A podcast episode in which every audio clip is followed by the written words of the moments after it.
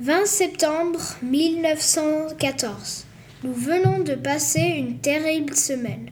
D'ailleurs, depuis notre départ de la Francheville, il me semble qu'il n'y a plus ni nuit ni jour. C'est la même journée qui se prolonge à travers la lumière et l'ombre, parmi les marches forcées et les combats, parmi les souffrances physiques et morales, la réalité dépasse notre imagination et cela me, me paralyse d'écrire. Aussi, je laisse toute cette histoire que je vous dirai s'il m'est jamais permis de revenir au monde. Étienne Tanti.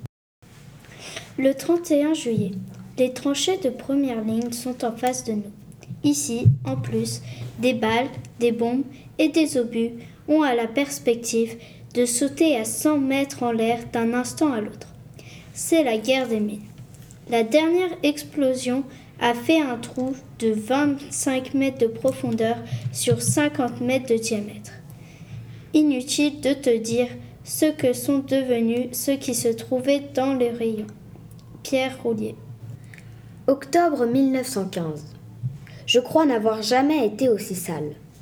Ce n'est pas ici une boue liquide, comme dans l'Argonne, c'est une boue de glaise, épaisse et collante, dont il est presque impossible de se débarrasser. Les hommes se brossent avec des étrilles.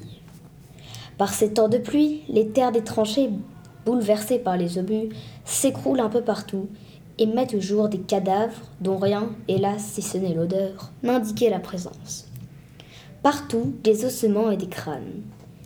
Pardonnez-moi de vous donner ces détails macabres, ils sont encore loin de la réalité. Jules Grosjean.